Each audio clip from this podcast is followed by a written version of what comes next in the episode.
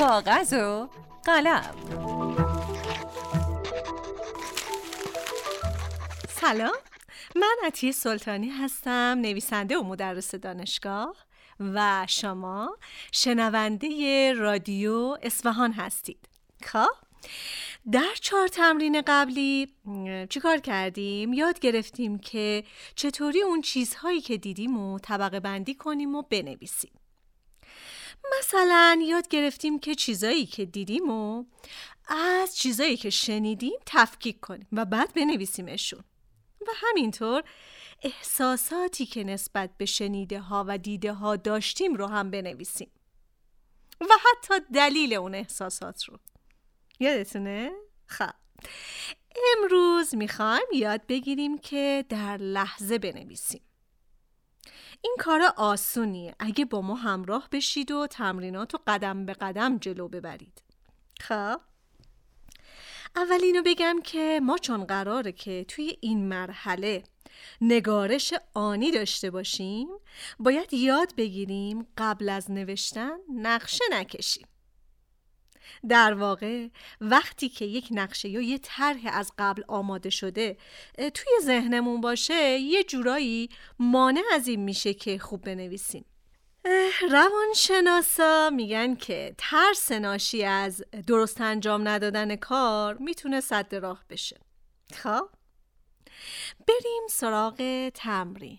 باید چیکار کنیم امروز؟ بهتون میگم. کاغذ و قلم رو آماده کنین تا ده بشمارین یک دو سه چهار پنج شش هفت هشت نه ده. خب. حالا تو دو سه تا جمله بنویسید که من چطور آدم به نظر می‌رسم؟ منظورم خودتونی. مثلا می نویسید که من آدم عجولی هستم. یا من آدم شلخته ای هستم. یا من علاقه من به کارهای جدید و نو هستم. عاشق گل و گیاهم. و از این مدل جمله ها خب حالا دوباره تا بیست بشمارید.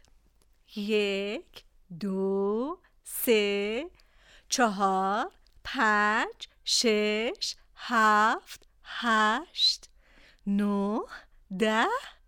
یازده دوازده سیزده چهارده پونزده شونزده هفده هجده نوزده بیست. خب حالا تو سه تا یا چهار تا جمله آب و هوای امروز رو توصیف کنید. مثلا بنویسید هوا ابریه.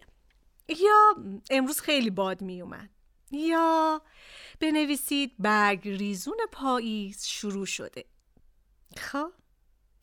دوباره بشمارید. این بار تا پنجاه. حالا تو پنج شیش تا جمله بنویسید دیروز چیکار کردی؟ مثلا نویسی که صبح مثل همیشه ورزش کردم رفتم سر کار یا مدرسه یا دانشگاه یا فعالیت روزمرم تو خونه شروع کردم قبضای خونه رو پرداخت کردم.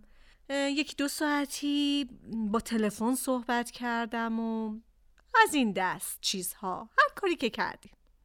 خب دوباره بشمارید. این بار تا صد.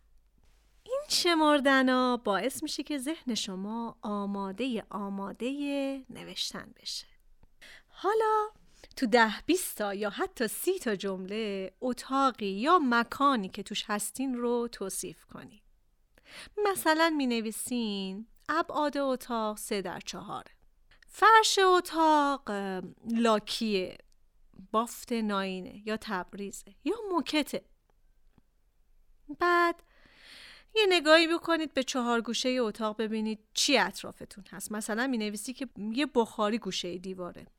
رنگش هم بنویسید. مثلا مشکی. نویسید یه بخاری گوشه اتاقه و رنگش مشکی. دقت کنید. توی این تمرین سعی کنید که جمله بنویسید و کوتاه بنویسید.